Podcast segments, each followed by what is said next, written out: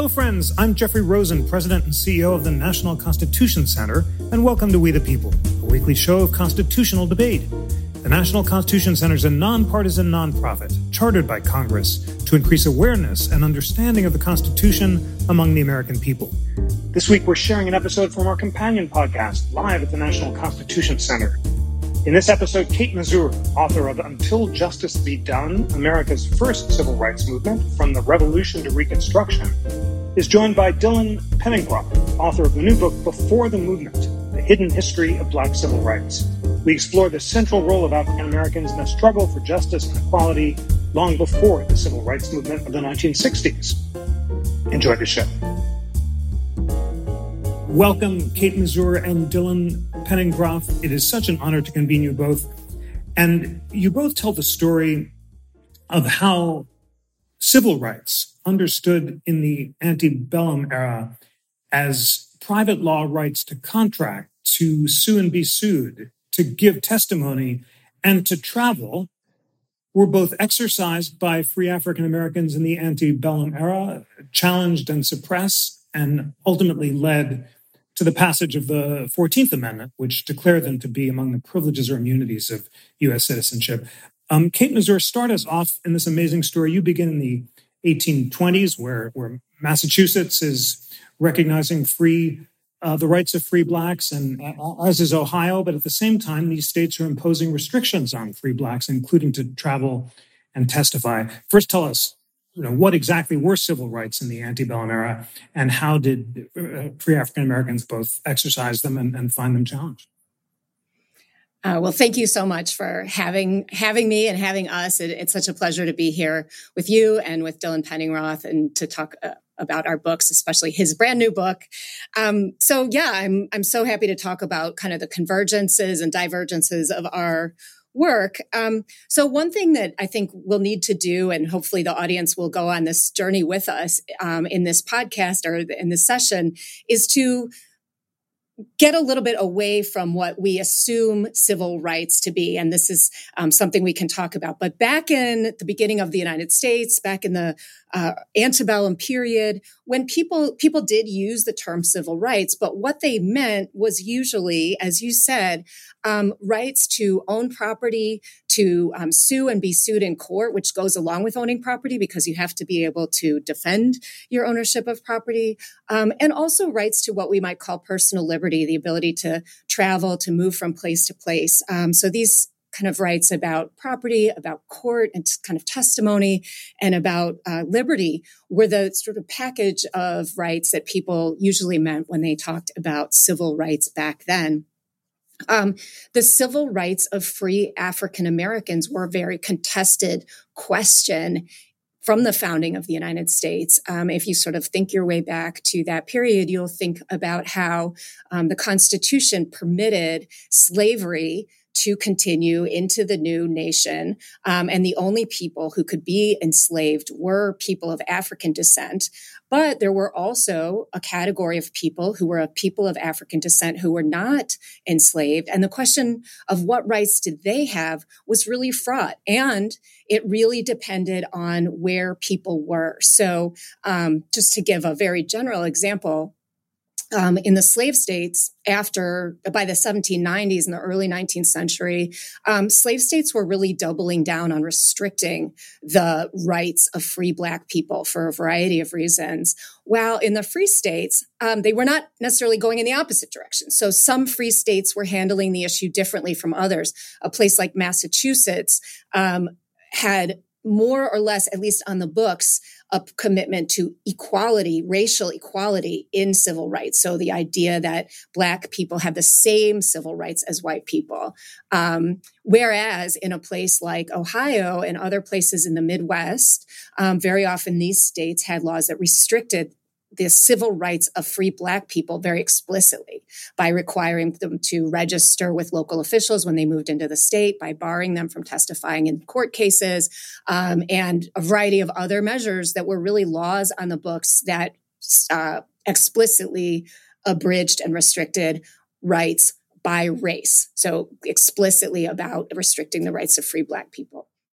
Thank you so much for setting us up so well and helping us understand that core meaning of, of civil rights as travel, the right to be sued, to give testimony, and to uh, engage in the ordinary occupations of life. Dylan Penningroth, you begin your amazing new book by telling the story of a distant relative who told the story of how uh, his father, uh, in the antebellum era, who ferried Confederate soldiers across a river, was actually paid for his services and was able to exercise his contract rights at the same time that he was enslaved. Tell us about that story and, and how that is a window for you onto the way that uh, Black people exercised civil rights in the antebellum era.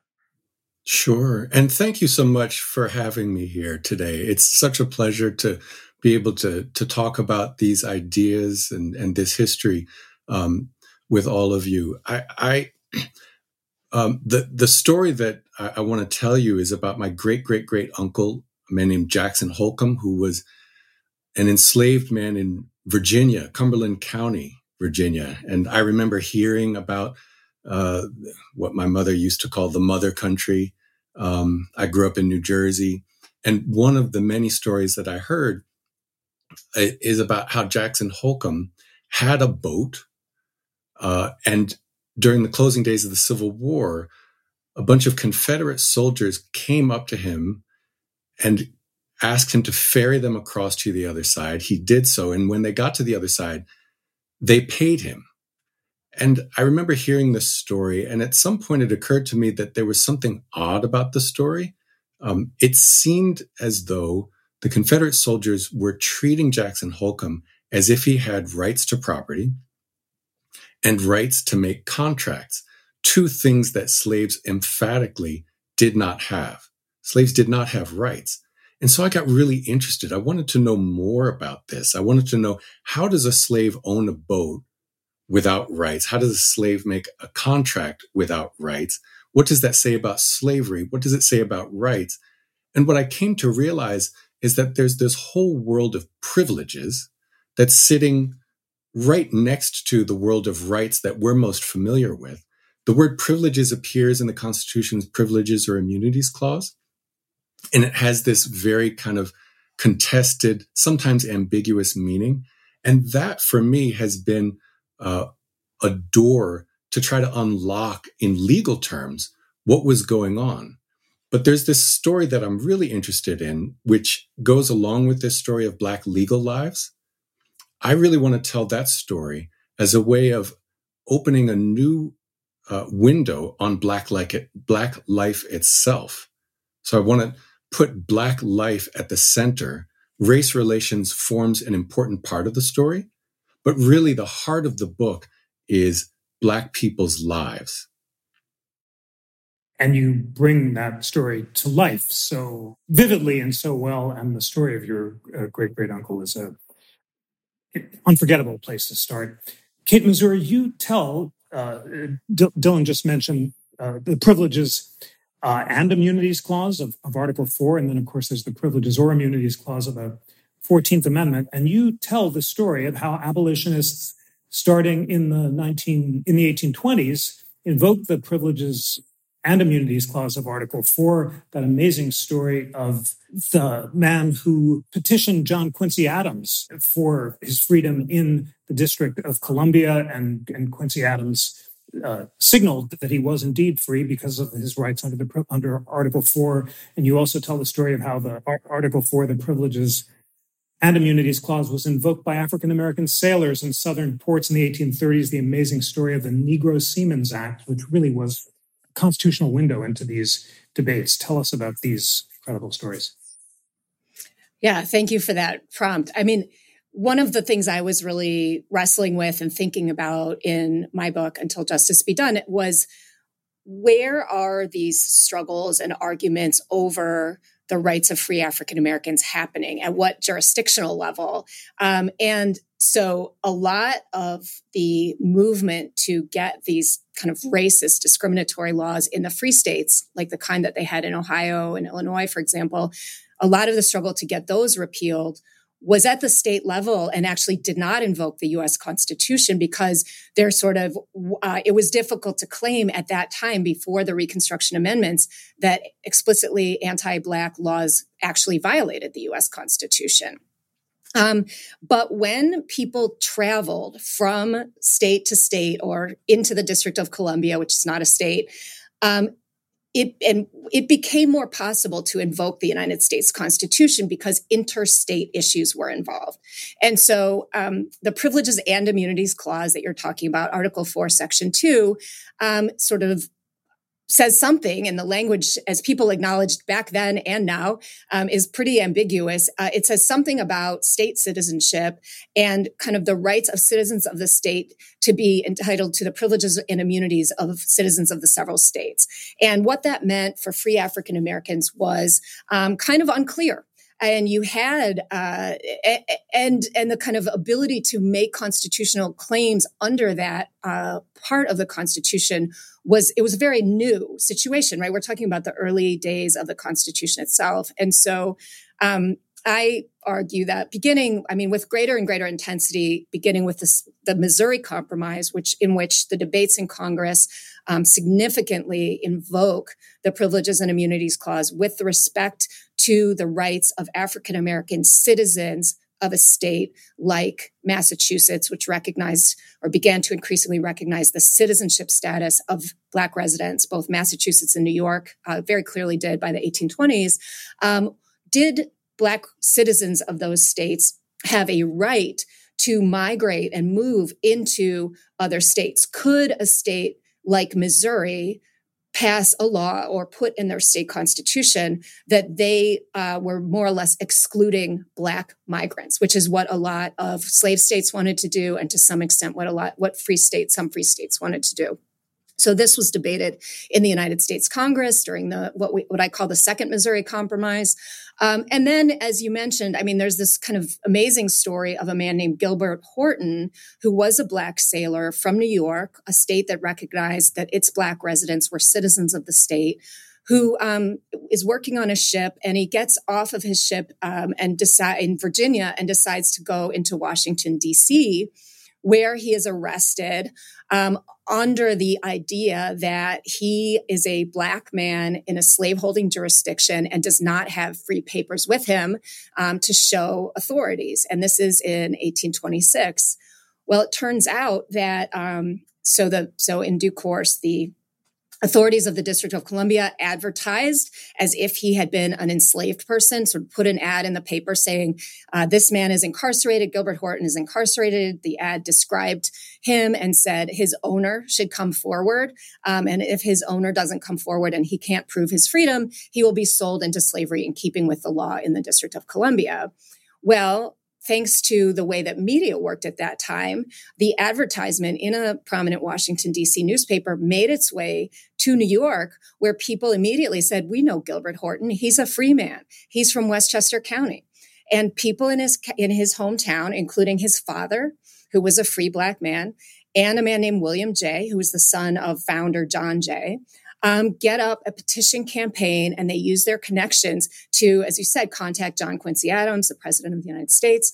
Um, kind of mobilized to, to prove Gilbert Horton's freedom so he could get out of jail, which they indeed did. But as you say, the, one of the central claims they make for why it is illegal to hold him in prison for no crime other than being a black man in Washington, D.C., is it's a violation of his rights under the privileges and immunities clause of the United States, now of the US Constitution. Now, there's a whole other kind of longer term story of the unfolding of that argument that African Americans should be entitled to a right to travel from state to state and place to place, including to slaveholding jurisdictions under the privileges and immunities clause. But the sort of upshot of the story is it's not until um, that notion is codified in the 14th Amendment that it's possible to really kind of say uh, all citizens, including citizens of, of every race or color, have that right. It doesn't actually happen until 1868.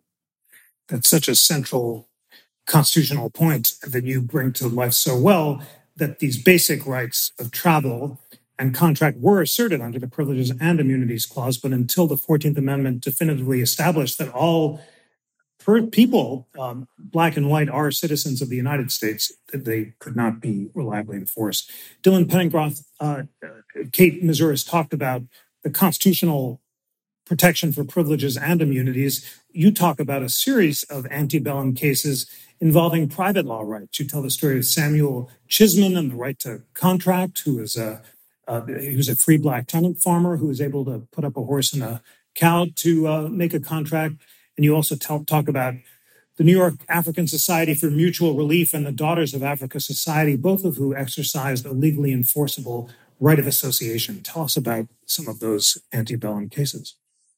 Kate, I think, has put her finger on um, a really important part of the story that I think we're both telling. So, the US Constitution forms an important um, part of the law that must inform what the characters in our stories are doing.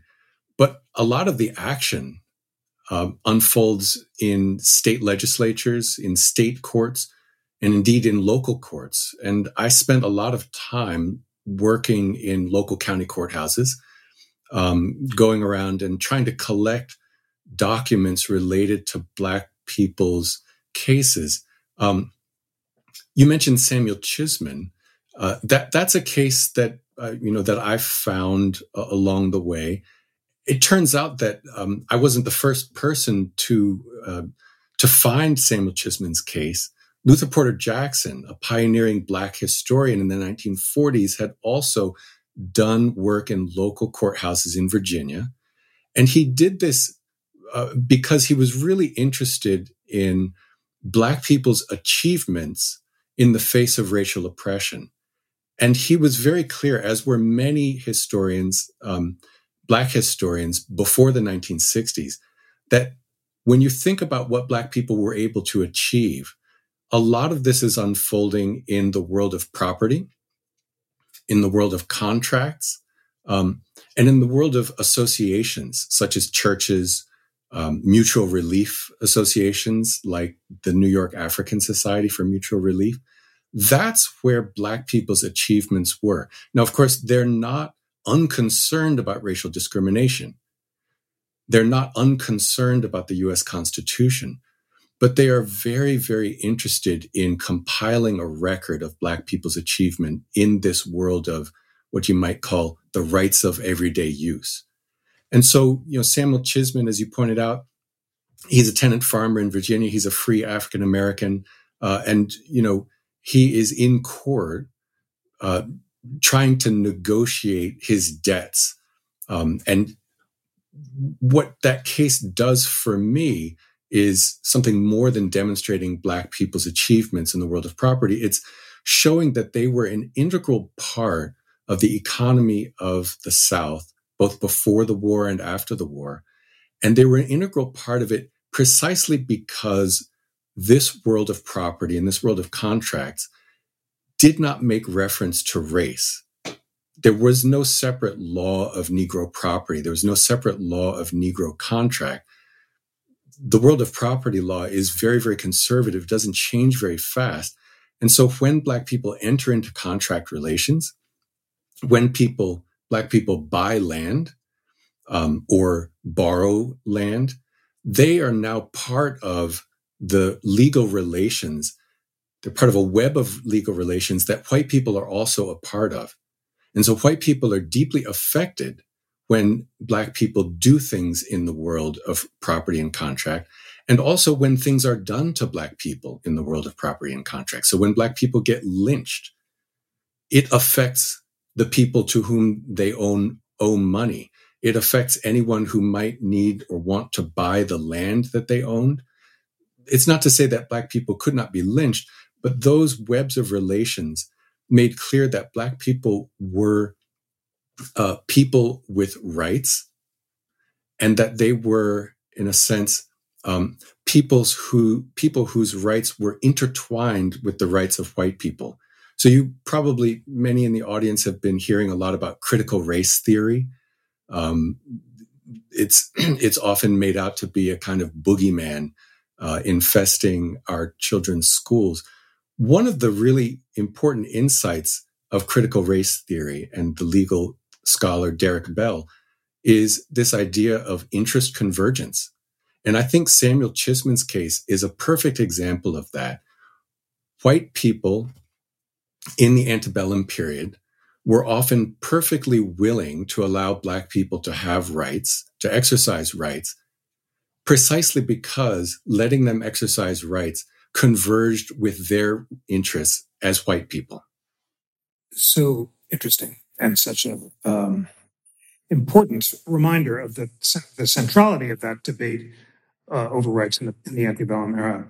Um, Kate Masur, take us now from uh, the antebellum era to the to, to, to, to the Fourteenth Amendment. The the familiar story is that um, in an effort to ensure that Black people have the same privileges or immunities or rights of contracts, Congress, after the Civil War, passed the Civil Rights Act of 1866, which guaranteed Black people the same right to make contracts and soon be sued as whites. But Southern states subverted that with the black codes that essentially denied those rights and restored a form of peonage. And the core purpose of the 14th Amendment was to give Congress the power to pass the Civil Rights Act and make clear that black people have the same privileges or immunities as civil acts as white people. You give far more context and nuance to that story by talking about how both before and after the Civil War, states like Illinois were trying to deny the civil rights of Black people with acts like the Logan Act, and uh, there was pushback in the courts. So, to, to take us through this crucial part of history and help us understand the central purpose of the 14th Amendment. That's that last thing. Okay, central purpose of the Fourteenth Amendment. No problem. In, in, three minutes or you less. Um, no, I mean, you know, I I do. Uh, one of the goals of my book, and one of the things I I thought a lot about that made me kind of want to write this book was the idea that uh, there was more to the story of where the Fourteenth Amendment. Uh, and associated statutes like the Civil Rights Act of 1866, and really also the 13th and 15th Amendments. There's more to the story of where they came from, but let's take the 14th Amendment, than the kind of more or less conventional wisdom, conventional narrative, which is that um, as the Civil War ended in the spring of 1865, and then Congress does not come into session until December of 1865. Uh, there's a sort of period in the summer and fall of 1865 when uh, Andrew Johnson has kind of begun to implement his vision of a reconstruction or like restoration of the Southern states policy. And there's all of this uh, violence that white people are sort of meting out against African Americans in the South. Um, they are white Southerners are are going after Black Southerners and also to some extent white Unionists. Uh, are also the victims of this kind of violence and harassment. Southern state uh, legislatures begin to convene um, to create new state constitutional conventions, be- begin to convene to create new constitutions under Andrew Johnson, the president's policies, and they begin to pass these black codes, which are going to kind of attempt to restore slavery and everything but name, uh, you know, fully kind of repressive policies toward African Americans. And this is again the conventional story uh, Congress comes in to session in December of 1865 and says, we can't have this. This is not what the war was fought for. And they begin to hammer out the Civil Rights Act of 1866 and what becomes the 14th Amendment to kind of put a brake on what they see the states were doing in 1865. This is partially true, uh, but what I am kind of showing and trying to show in my book is that the um, the Republicans in Congress in 1865, 66 were drawing on these arguments about African Americans and sort of race and civil rights that had been going on in the North in particular for decades before. And that actually, quite literally, many of the men who were making these policies at the federal level now had been involved in one way or another in this antebellum kind of civil rights movement. And so they had been talking about and thinking about, for example, why and how it was that African Americans were prohibited, couldn't be kind of uh, their rights under the Privileges and Immunities Clause were not recognized when they traveled. What what was going on here? Why couldn't congress assert power to tell south carolina to, and other southern states to stop enforcing these laws that discriminated against free black people traveling into the state also why could ohio uh, or illinois evidently, you know, kind of prevent black migration into their states or say that citizens or non-citizens, African Americans could not testify in court, could not, uh, had to register with local officials. And so they are fully cognizant of not just what had been going on in the southern states, but what had been going on in the northern states. And they bring their ideas into this incredibly intense period of framing new legislation and the constitutional amendments. And I will say that, uh, you know, many people, you know, when we talk about Section 1 of the 14th Amendment, we recognize that there are uh, four sections within Section 1. There's a uh, Declaration of Birthright Citizenship, there's the Privileges or Immunities Clause, there's the Due Process Clause, and the Equal Protection Clause. And it's really important since this privileges and immunities issue has already come up, and that's associated with citizenship. It's important to me to also kind of remind us that the due process clause and the equal protection clause of the 14th Amendment um, apply to persons, right? Not only to citizens. And that this is partly a response to the recognition that many of the civil rights that we have been talking about did not require citizenship in order to for a person to have those rights. And so the question of whether someone was a citizen actually didn't matter very much a lot of times for like uh, the question of whether they could own property or the question of whether they could give testimony in court um, or the question of whether they could move from place to place. Um, no not very many uh, Republicans in the North would have defended the idea that, for example, a non citizen immigrant from Germany or Ireland didn't have the right to travel from place to place or to own property. They believe those people did, whether they were naturalized or not. And so um, we are talking about kind of uh, these these people, the Republicans in the in 1866, kind of dr- developing the Fourteenth Amendment, they are putting a lot of things into that Section One alone, not to mention the other sections, to kind of cover questions about the rights of citizens, the rights of non citizens, uh, you know, how to think about the Bill of Rights. So there's a lot of thinking that's going into it, and a lot of it is drawing on these earlier antebellum debates and discussions. That's such a great and crucial contribution that you make, both teaching us that debates over the scope of the privileges or immunities clause were informed by these antebellum debates, and also reminding us of the uh, overlap among the clauses, because, as you say, some of these basic uh, civil rights, including travel and property, were not limited to citizens, but to all persons, citizens and non citizens alike. Um, Dylan Penningroth, you describe um, the uh, effects of the Civil War. You, you talk in your chapter, Does Color Still Matter? about how Reconstruction introduced a new legal order in which the law is formally colorblind in some spheres, but color conscious in others, citing the famous or infamous Slaughterhouse case, which read the privileges and immunities clause out of existence. And you also talk about how, for many Black people, the law in the wake of the 14th Amendment had not to do with the Constitution, but um, areas like family law, divorce, and inheritance, where gender and familial inequalities persisted. Uh, to introduce us to this crucial question of how much the 14th Amendment mattered to the legal rights of Black people and the way that they continued to exercise their rights both within and uh, outside of constitutional law. It certainly mattered a great deal to African Americans. Um, you know, it, it set a baseline below which Southern state officials ought not to sink. That's not to say that they never did, but um, f- the federal law laid out a marker.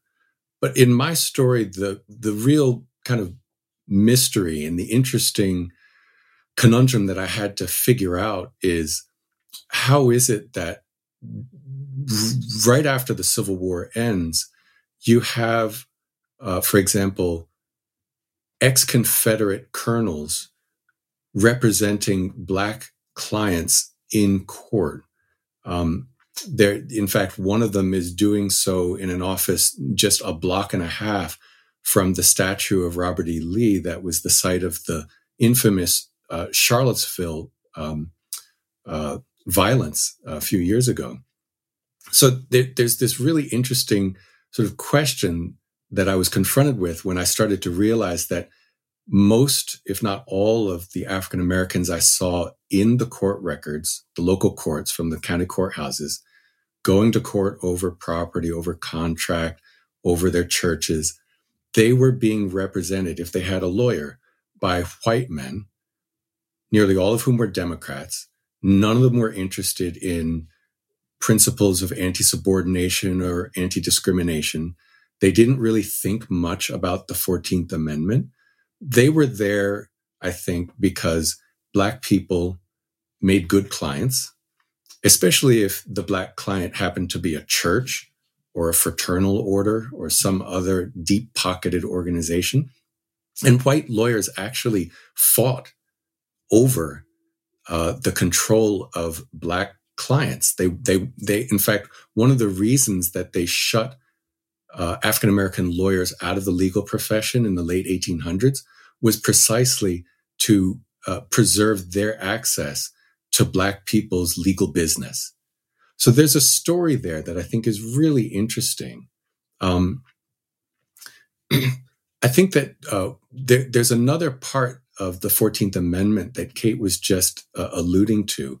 Um, and that is the way that the corp- that the 14th Amendment begins to carve out this sphere for the exercise of corporate power.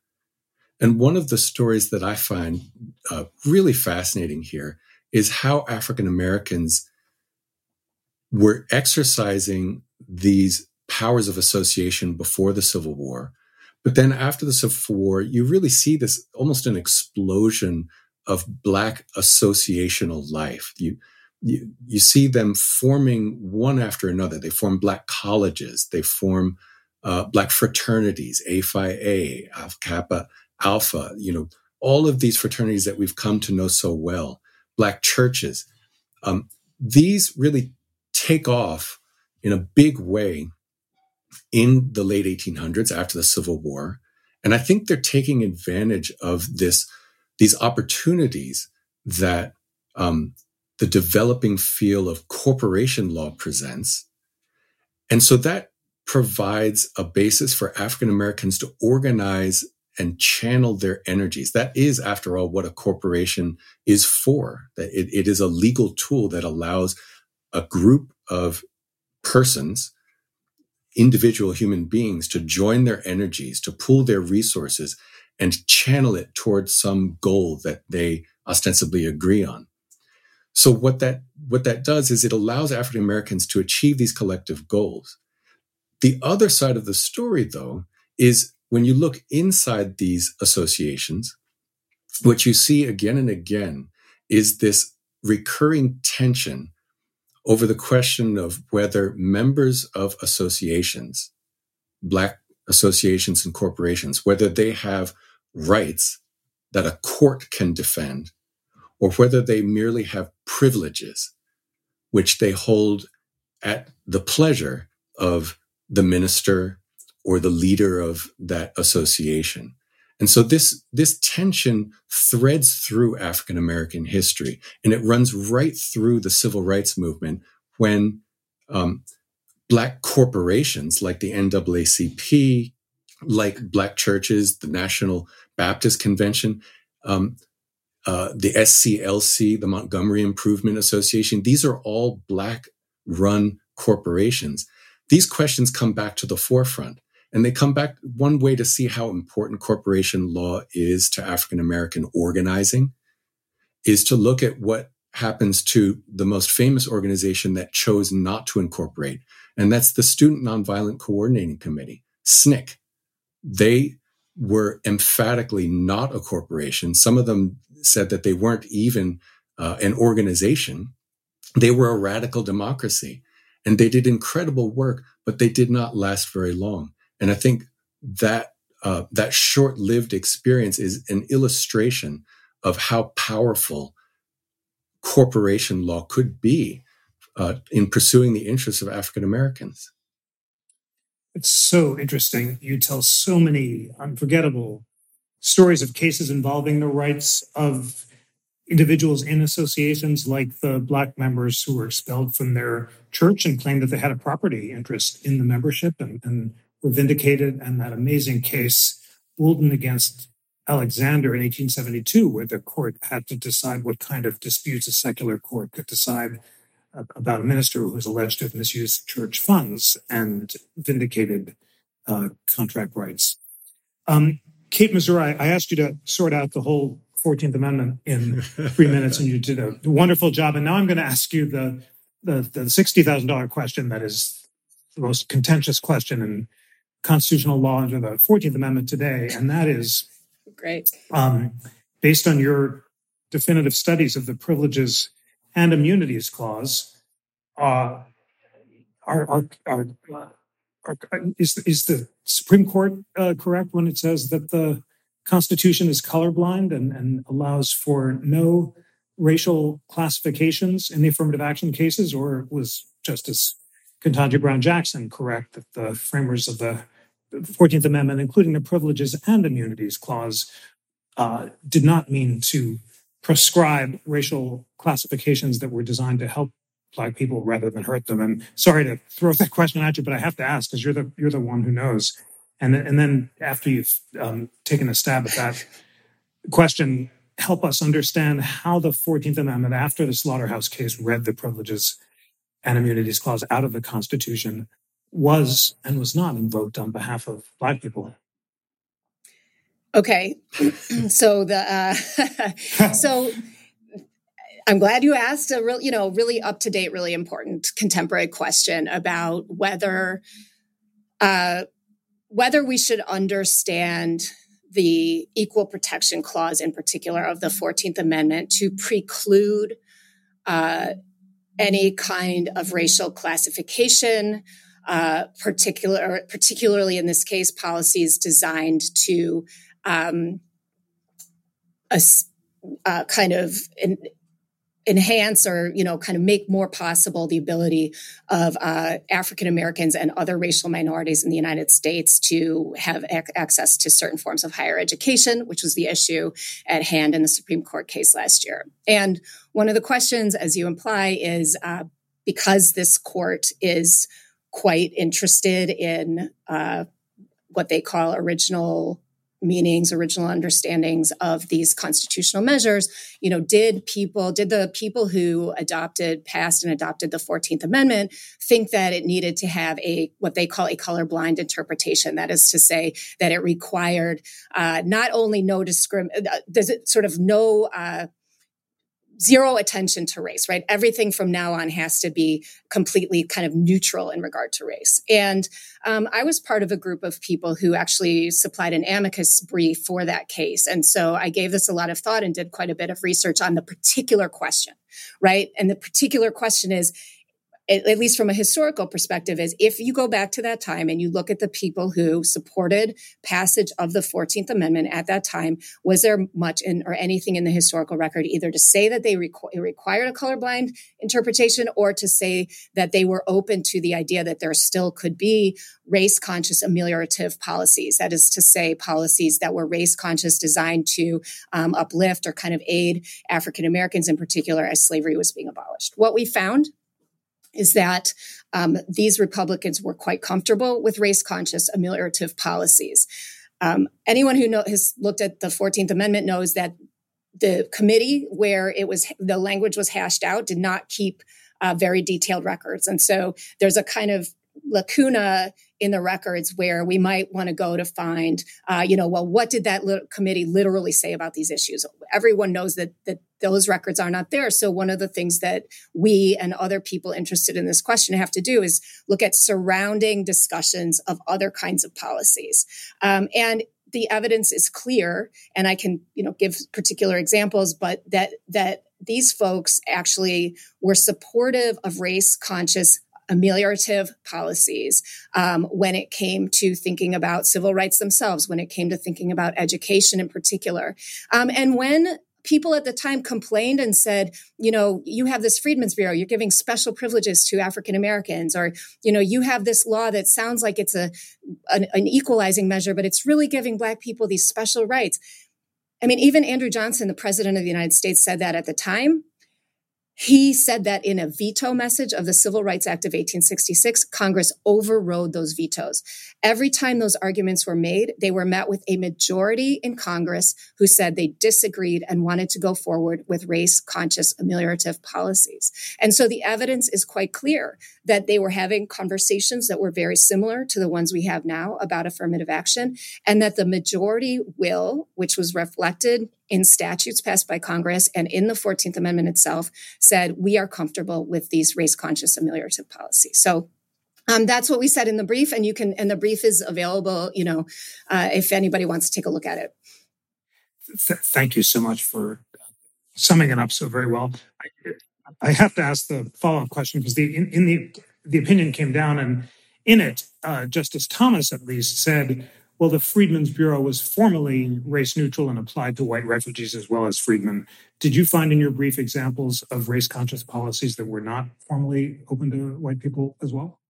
Um, yeah. So, so Justice Thomas also said that the Freedmen's Bureau policy was not race conscious because the status of freedmen was a status uh, a, a, status as opposed to a racial category because there were many African Americans who were not literally freedmen at that time.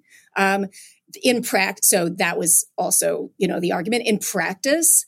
Um, first of all, the Freedmen's Bureau policies, for example, establishing schools, those schools were open to all African Americans. They were not, the schools did not make a distinction about whether a person had been enslaved in 1861 when the war began or not. Okay, so in practice, there was not a, a distinction being made in these freedmen. If a Black person came to the Freedmen's Bureau for aid, uh, for relief, somebody wasn't saying, well, you have to show that you were enslaved in 1861 to get this relief. So that's point number one about that.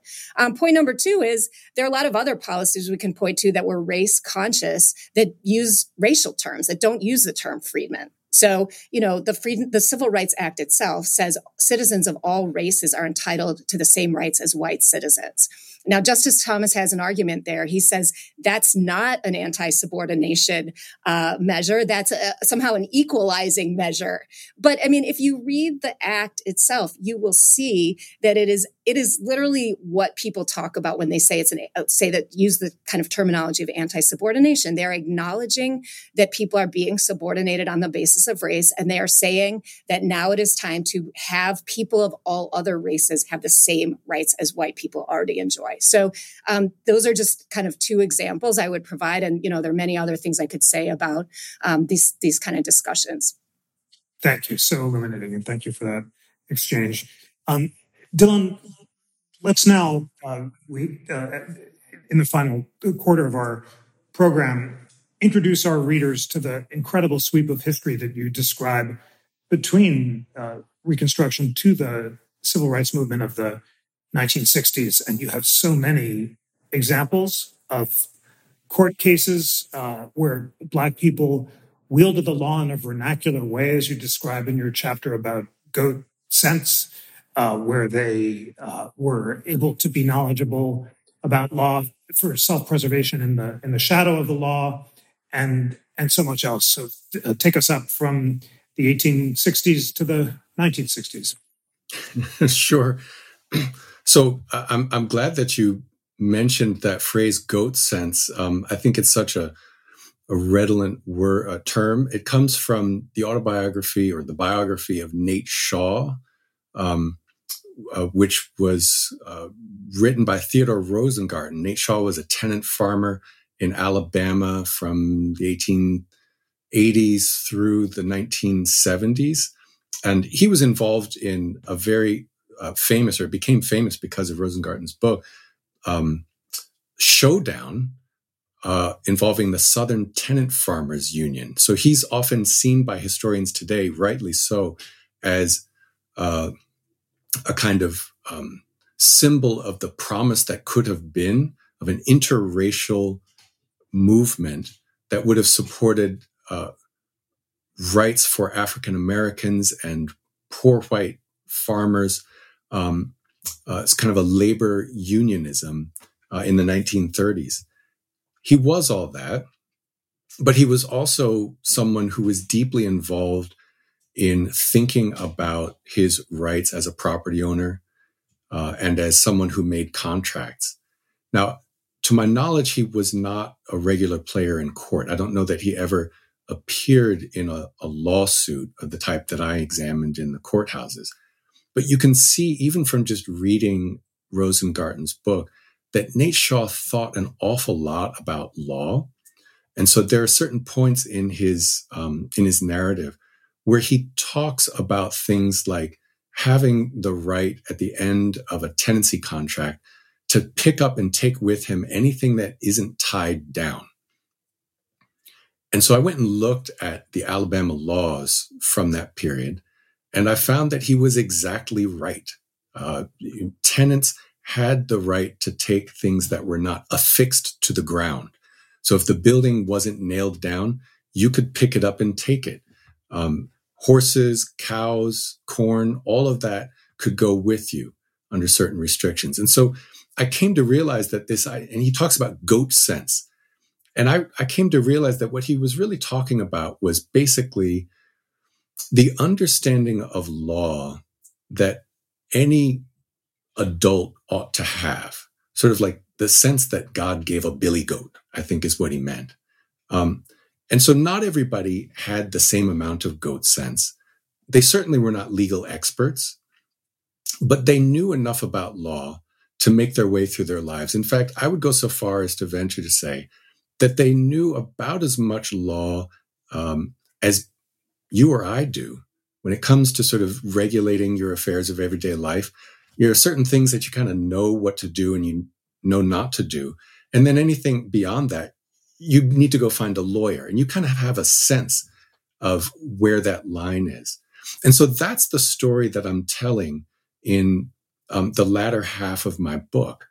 And what um, what I wanted to show is what happens to that story of the rights of everyday use. What happens to African Americans' uh, goat sense? And what I think happens is that it, it never goes away. But the fight against Southern uh, white supremacy comes to dominate national consciousness in a way that crowds out our memory of those rights of everyday use and black southerners and, and northerners frankly constant engagement with them. It leaves us it has left us i think with an impression that when thurgood marshall and the legal defense fund went south when the SNCC activists went south to organize voting rights, that they were meeting people who were afraid to go to the courthouse, who knew nothing of their rights. In fact, SNCC activists literally say this, that they need, that, the, that what the activists need to do in the South is they need to teach the folk about their rights. And I think that that is a really important thing to say rhetorically but I think it says more about um, what it took to organize activists than it does uh, about what ordinary Black Southerners actually knew about law. If you look at the docket books, you can see that Black people were going to court all the time. And so I really wanted to sort of tell a story about how the rights of everyday use get um, used all the way through, but that the civil rights movement of the 1940s, 50s, and 60s takes the idea of civil rights, lifts it up into the world of the sacred. It becomes literally sacralized, in large part because the argument is so often being made by African American ministers, people who are literally leaders of churches, men of God. And then it gets returned back um, in, a, in a way that um, that I think is kind of cut off from the way that most African Americans thought about and experienced their civil rights on an everyday basis. So I think both story, both stories of civil rights are kind of flowing side by side. They're both incredibly important. They're both true. And I think that it would be really interesting for us to pay more attention to the other story. Uh, and that's the one that I've tried to lift up in my book such a powerful story, and you put it so clearly the story of how Black people exercised ordinary legal rights, coinciding with the sacralization, as, as you just put it, of civil rights in the 1960s. And it all comes to a head in that unforgettable story you tell about Thurgood Marshall talking to Richard Kluger, where um, Marshall says that uh, we had to try this case like any other case with damages, just as if your car ran over me, you'd have to pay up. And you parse that by saying, you know, why would Marshall give this story about personal injury law when talking about Brown v. Board of Education? Because, as you say, he knew that uh, Black people knew how to use uh, personal injury law and knew perfectly well what a perfect personal injury law was uh, lawsuit was. Kate, was your time for closing thoughts in this really deep discussion? Um, reflecting, you, you wrote, you've written a, a definitive book about the first civil rights movement, which we've been talking about. When you fast forward to the 1960s, what lessons did the second civil rights movement draw from the first? That's an interesting question because, um,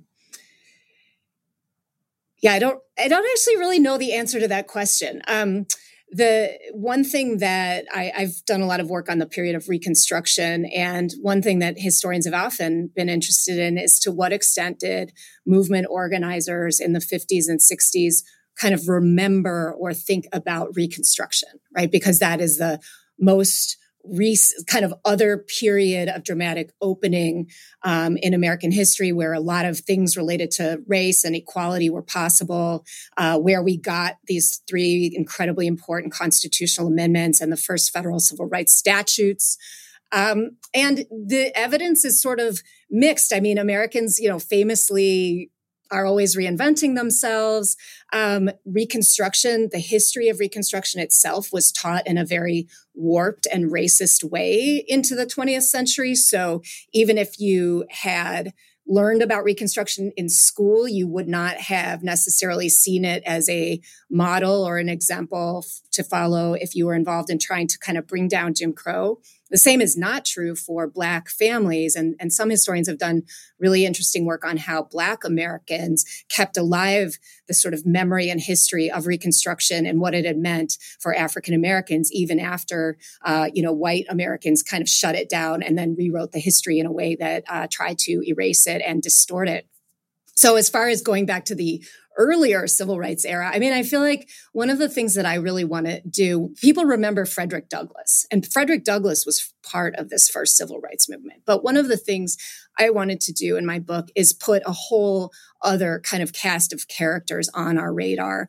Um, there were so many Black Americans who were involved in this struggle who people should know about. Uh, people, somebody, John Jones, the most famous Black Chicagoan of that period, who spent 20 years trying to get the Black laws of Illinois repealed. A man named David Jenkins, who was really important to the Ohio movement. Um, and then also the white people uh, who who joined this movement, who helped fight to bring down um, those racist laws of the Midwest, who pushed ahead for the nationalization of the idea of civil, uh, civil equal, racial equality and civil rights, and ultimately in voting rights.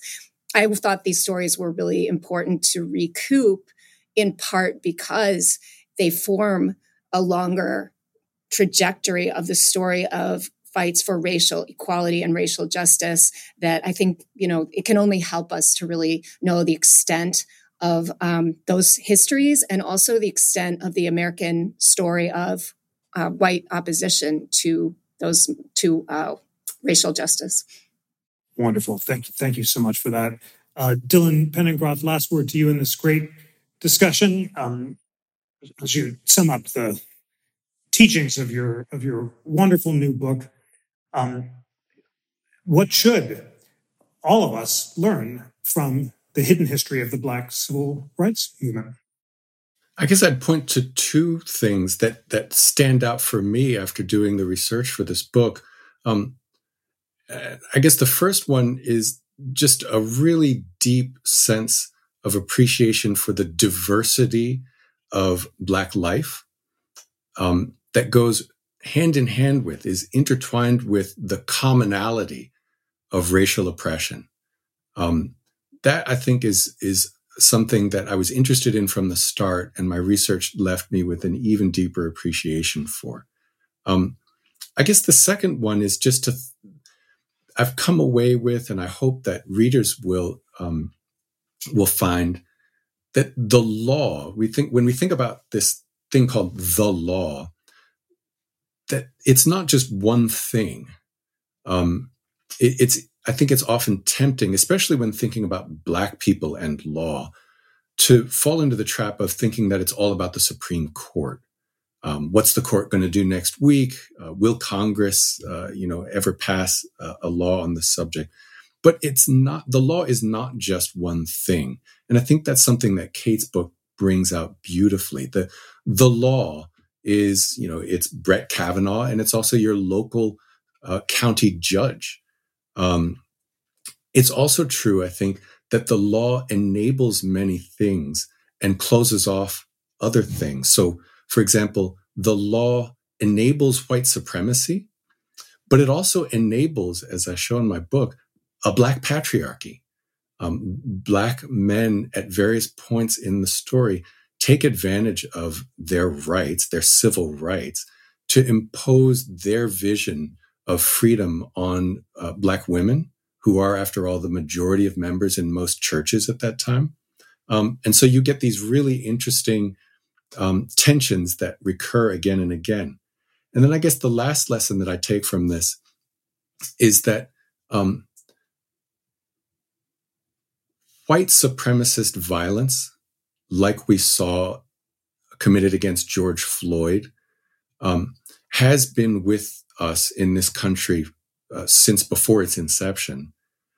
And I think what's really striking is that Black people throughout this history have been using rights in the face of that violence.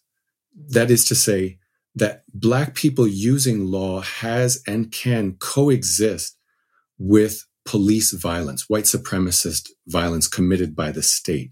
And I think that it's really important for us to stop and ask ourselves why. Why did African Americans turn to law again and again in the 1830s, the 1880s, the 1960s? I think we should be asking ourselves why is it that African Americans turn so often to law, to rights? And I think it's especially important because we're now confronted with a former president um, who has quite explicitly tried to weaken Americans' collective faith in the rule of law. Thank you so much, Kate Masur and Dylan Penningroth, for an illuminating, deep, and, and really invaluable discussion.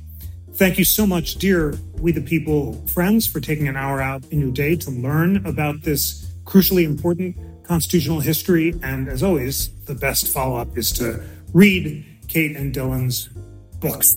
Until Justice Be Done, America's first civil rights movement for the Revolution to Reconstruction, and before the movement, the hidden history of Black civil rights. Kate Masur, Dylan Penningroth, thank you so much for joining. Thank you. Thank you. This episode was produced by Lana Ulrich, Tanaya Tauber, and Bill Pollock. It was engineered by Dave Stotts and Bill Pollock. Research was provided by Samson Mostashari, Cooper Smith, Thomas Vallejo, and Yara Duracek.